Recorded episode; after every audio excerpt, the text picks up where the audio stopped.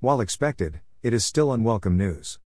The Atlanta Fed's GDPNow real-time G D P forecast for Q two just sank into negative territory at minus zero point zero zero two percent. Let's see how real G D P does if the Fed actually withdraws its stimulus needle.